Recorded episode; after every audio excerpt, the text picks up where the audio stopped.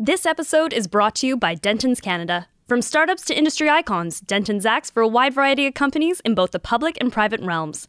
As the world's largest law firm, Dentons can provide its global reach to your business. Visit dentons.com for more details. Welcome to The Frontier, a podcast series brought to you by Cap Intel, dedicated to bringing you the latest insights, innovations, and investment philosophies from the professionals who invest your money. Today on the podcast, we have Craig Jerusalim, a portfolio manager with CIBC Asset Management. If, however, you understand what a portfolio manager's strategy is and you believe in that strategy and you think that that portfolio manager can beat their index over time, that's when a mutual fund could potentially make more sense than an ETF. Canada is really benefiting from this halo effect being put up next to the United States. If you think about the United States uh, trade rhetoric and uh, immigration rhetoric and Donald Trump and everything around the negativity in his communication policies, uh, I, I, think it's showing that uh, Canada, next to the United States, but also globally, is a safe place to invest. He has 11 years' experience and is responsible for the CIBC Canadian Equity Core Fund. Prior to joining CIBC Asset Management in 2006, Mr. Jerusalim worked as an analyst at Dynamic Mutual Funds and as a software developer at Amdocs Limited. What is a country focused mutual fund? Really a country focused mutual fund is when the goal of the mutual fund is to essentially beat a country benchmark. So, as a Canadian country focused mutual fund, uh, my goal is to always be beating the S&P TSX index.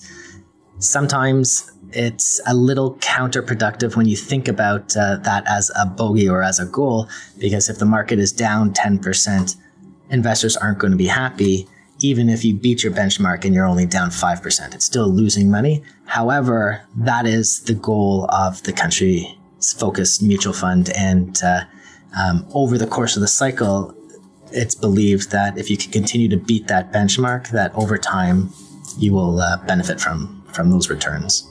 So essentially, when you're investing in from from a, a, retail perspective or an individual perspective, you're investing on both the specific equities within that fund, and then also it's a bit of an investment in Canada itself. That's right.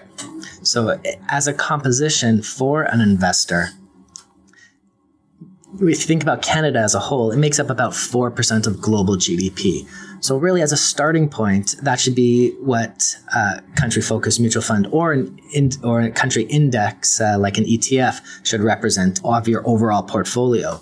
Now, living in Canada, typically investors have a greater proportion of their investments in that country. And that's largely because they know that country, they know the, the intimacies and uh, the ins and outs of that country better than they would, say, Sweden, which uh, mm-hmm. could have a comparable GDP composition in a global in, in a global uh, portfolio. So then, aside from sovereignty, the added context of having a country focused mutual fund is it does allow the investors of that country to invest with, say, some more inherent knowledge of what they're getting into. So we understand the government, we have a, a reasonable understanding of the economic situation in Canada, and that allows us to invest in with a bit more general knowledge. That, that's fair. All investors should have diversified portfolios. That's really the only free lunch in finance. Mm-hmm. However, if an investor is not sophisticated, if they don't have someone advising them, then I would say just go for an ETF. That means you're going to get the index returns and you're going to pay the minimum fees. If, however, you understand what a portfolio manager's strategy is and you believe in that strategy and you think that that portfolio manager can beat their index over time, that's when a mutual fund could potentially make more sense than an ETF. But for the average investor that doesn't have access or isn't going to take the time to read investment policy statements and uh, philosophy statements, I would say stick with an ETF because you're not going to be paying the excess fees on those funds. Walking into that, can we talk a bit more then about the benefits and drawbacks of these specific funds? So it seems like education or knowledge of that portfolio manager and a certain level of sophistication in the investor is needed to be in these funds. Would that be true? so my funds are typically sold through a bank channel. So there would be a, a financial advisor or a financial specialist advising the client on what are the risks and rewards of putting money within one of my funds. I believe that investing in high quality companies, companies with strong balance sheets, competitive advantages are going to are going to outperform over time. And that's why relative to the benchmark, I'm going to try and stay away from the highest risk, most over levered companies that uh, are really selling commoditized products and uh, don't have any competitive advantages. And that's where I'm trying to get my benefit relative to the index. Mm-hmm. Someone has to understand that that's my philosophy. It's a, a, high quality growth at a reasonable price philosophy. They have to believe it that, first of all, they have to know that that is my style. Then they have to believe that that style is going to outperform over time. And that would then make sense to begin to justify the fees that we charge on our mutual funds relative to a passive index. And I think that's an important piece that individuals you touched on a little bit earlier don't necessarily consider a Canadian equities fund to be a country focused mutual fund. From a Canadian perspective, you think I'm just putting my money into Canada or it's local. Uh, whereas, really, the way to think about it is in the context of all the other country focused mutual funds out there, a US equities fund, um, you talked about Sweden earlier, a certain specific fund. So, really, when people are making that decision, as you said, it should be more so to satisfy a need of a portfolio and a portion of Canadian equities in their portfolio as opposed to being the whole play or being a very significant portion of it a couple of points I want to touch on there. Investors often fall into the home country bias, mm-hmm. which means a disproportionate amount of their assets within the country that they live in, and they're not getting the benefits of global diversification. The other is that when you do invest in country specific mutual funds, there is the benefit of the portfolio manager having the intimate knowledge about the companies, understanding and living in the country. For example, understanding a Dollarama in Canada as a dollar store is different from a dollar store in the United States. And then realizing why we should or shouldn't be paying a premium to how dollar stores are traded in uh, other countries. So it's gaining that intimate knowledge. Layering on top of that, one step further is as a country focused mutual fund as opposed to an ETF, I get to go out and meet the management teams of these countries. I get to quiz them just like an investor should be able to quiz the portfolio manager that they're living up to their promise and their investment style, process, and philosophy. I get to do that to the management teams of the companies that I invest in. And then in your own specific context at CIBC, you manage the CIBC Canadian Equities Fund and you co manage the CIBC Canadian Small Cap Fund. Why did you choose to manage these funds? In other words, why pick Canada? That's a combination of that's where my knowledge base is, and I've grown into having an expertise in that area. But also, that's because that's what CIBC Asset Management, uh, 90% of our assets are focused in Canada. We have the benefit of having a branch network that gathers assets ongoing. Someone comes into a branch network, wants to invest $100, $1,000, $10,000 we have a gathering network that takes that money and invests it on their behalf. And because 90% of uh, CIBC asset management's assets are, are supposed to be invested in Canadian assets, that's why I've continued to invest uh, Canadian uh, focused mutual funds. I'm held to owning 90% of the assets in Canada by our IPGs, which is the investment policy guidelines. Does that include, um, so you need 90% of the assets must be in Canada. Does that include cash or is that just equities? It would be 90% of uh, the overall portfolio. I typically don't have high cash levels. I believe that I should be fully invested because the asset allocation decision is being made by a separate advisor. I don't get to have a one on one conversation with the investors in my mutual fund all I know is that they're purchasing my mutual fund to have a certain portion of their overall assets invested in Canada. That's why I believe I should be fully invested in trying to outperform that benchmark that I talked about, the S&P TSX or the S&P TSX small cap index.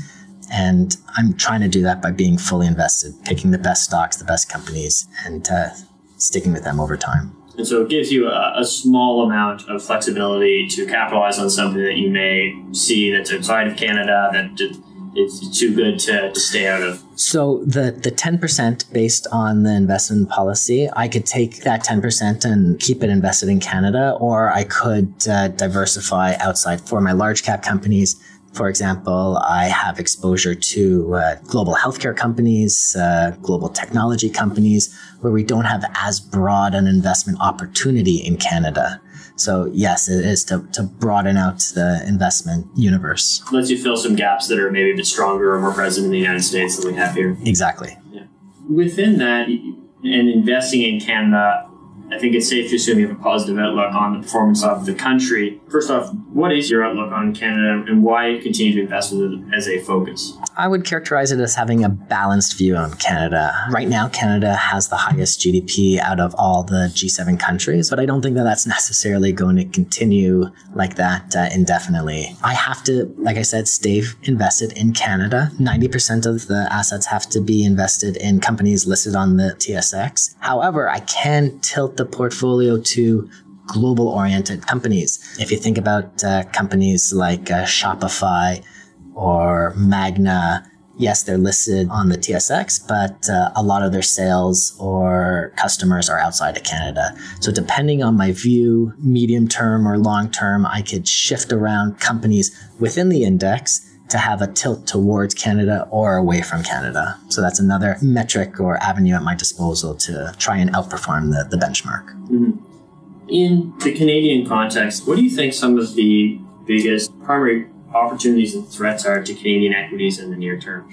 In the near term threats, I would put trade, uh, specifically uh, the, with the renegotiation of NAFTA and uh, how that's going to impact Canada as a whole. I think Canada and the US do have a symbiotic relationship. They need each other. However, there is a heightened risk of a policy misstep. Uh, um, we're entering new territories with the, the new regime in the United States and uh, renegotiating NAFTA could potentially be positive, could potentially be a negative, or hopefully just the status quo because I think it's working well right now. It hasn't been renegotiated in a very long time and it has to be updated for the the new world that we live in today, but uh, it's definitely in the threat bucket. The second one, uh, which I put as a lower risk uh, threat, would be uh, a policy misstep with respect to interest rates. We know a couple years ago, the Bank of Canada cut interest rates by 50 basis points as an emergency uh, response to oil dropping down to the, the high 20 dollar per barrel level. Since then, oil's recovered back up to 50. So they've they've communicated that they're taking away those two uh, emergency cuts and raising interest rates uh, a couple months ago, and and likely either September or October of this year a second time. After that, chances are they pause. Um, but there's always the risk that they continue to hike interest rates, which would uh, choke off some uh, liquidity and uh, potentially lead to some uh, missteps in the economy. Mm-hmm.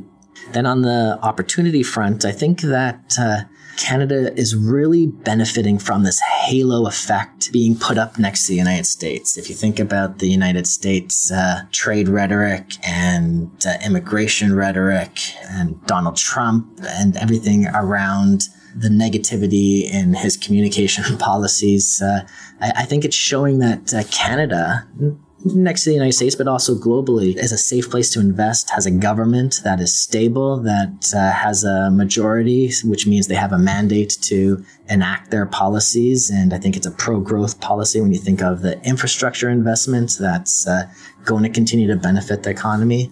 A secondary or tangential uh, benefit of some of the, the initial stuff I talked about uh, on immigration.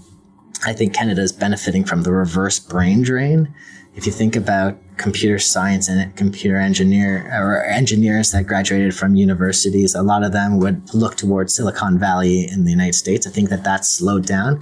I think a lot of the global companies like the Facebooks and Apples and Googles of the world are setting up shop not only in Waterloo around uh, some of those university hubs, but also in cities like Toronto, Montreal, Vancouver, because the workers, the the, the people with the, with that knowledge want to live in those cities, and uh, I think Canada as a whole is benefiting from uh, a lot of that reverse brain drain, plus the strong immigration policies that we have. In the long run, do you see, um, for example, one of the opportunities you talked about is us being up next to uh, the current situation in the United States and having a nice sort of halo effect, as, as you called it, that could potentially be for another three years, could potentially be for another seven years. Do you see Canada benefiting from that in the long term? I do. When you when you have the combination of uh, extremely strong natural resources, a well-educated population, a safe place to live, and being situated next to the largest economy in the world, I think Canada is very well positioned for for long-term growth. It's not going to be four or five percent uh, GDP growth. It probably won't continue to be 3% GDP growth, but uh, 1 to 3% GDP growth long term through the cycle. I think uh, combine that with uh, a lot of the aspects that I talked about with stable governments, uh, rule of law, educated uh, workforce. I think Canada's prospects for the long term are quite positive. And are there any long term threats that you see outside of the two that you had talked about? I think the big one is energy. Um, if you think about uh, the destruction coming from electric vehicles, um, where we are today versus where we theoretically could be uh, 10 years from now, I think that carbon based uh, forms of energy uh, are, are not going to be in as big demand as they are today. And right now, the Canadian economy has a big impact from that. Hopefully, over the next 10 years, for the reason I outlined, Canada can naturally shift some of their dependence more towards technology and healthcare and services and become less dependent on energy. And investors presumably can sort of make that adjustment as well or preempt the potential energy drain or, or destruction of demand in, in energy by investing more in in the Shopify's and, and more in the global companies and a bit away from the energy sector investments to, to if they if they feel that way now and they want to reduce their exposure. Yes, and that's one of the benefits that an active uh, manager has over a uh, passive uh, ETF investment.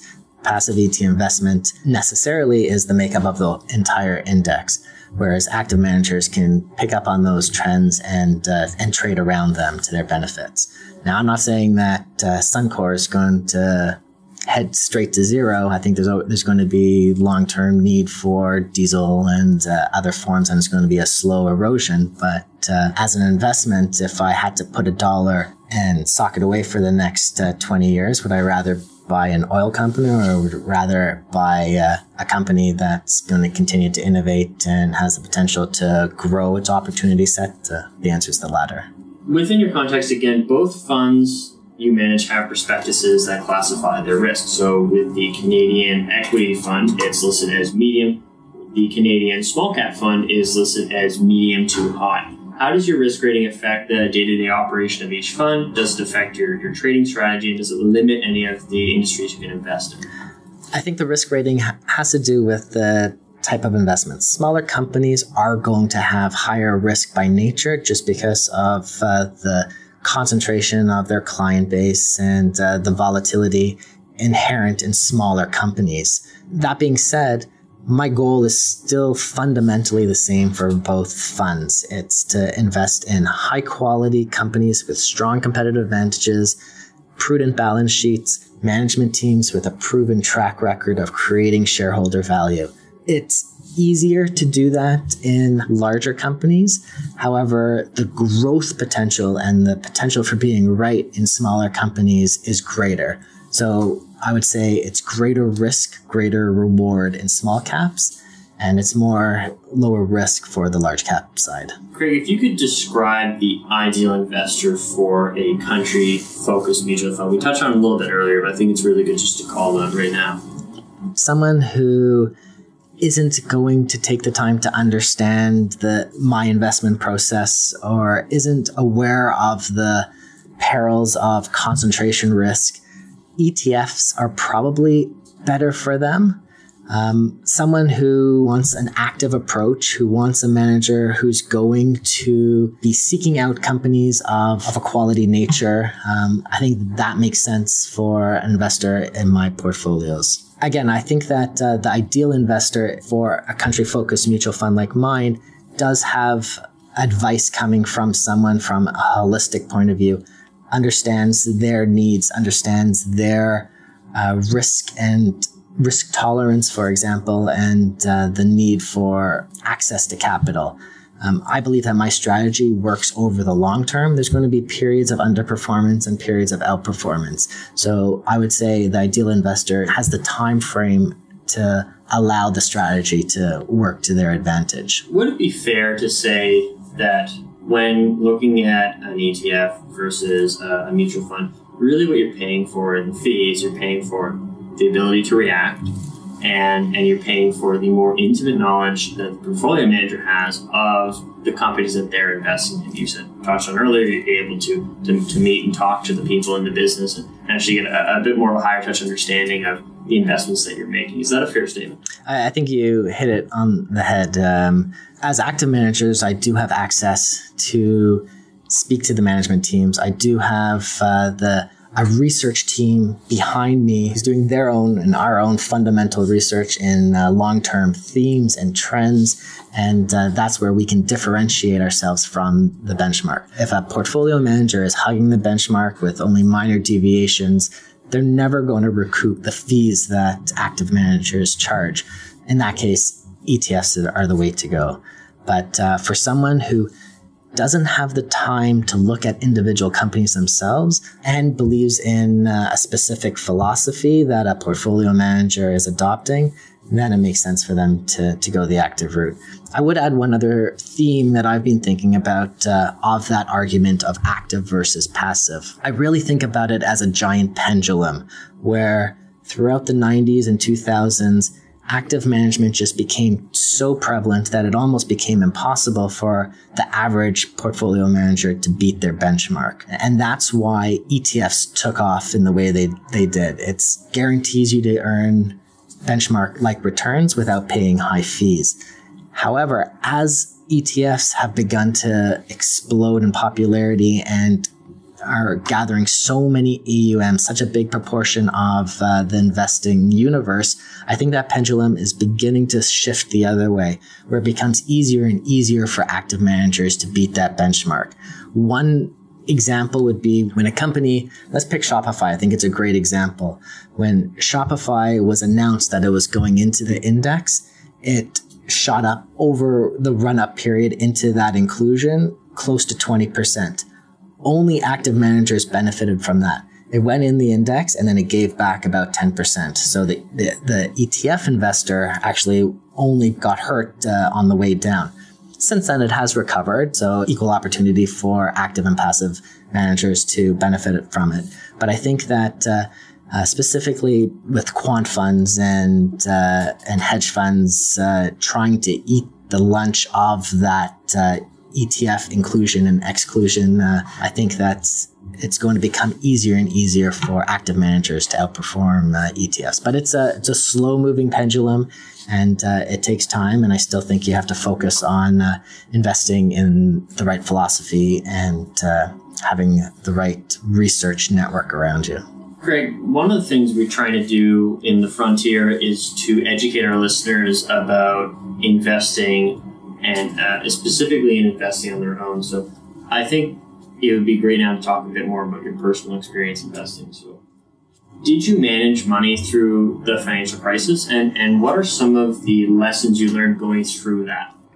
I did manage money through the financial crisis, and the lessons learned uh, were painful, but uh, but uh, well worth it. Um, the two big ones I would say are the importance of preservation of capital. So that's what defined my philosophy on investing in quality companies.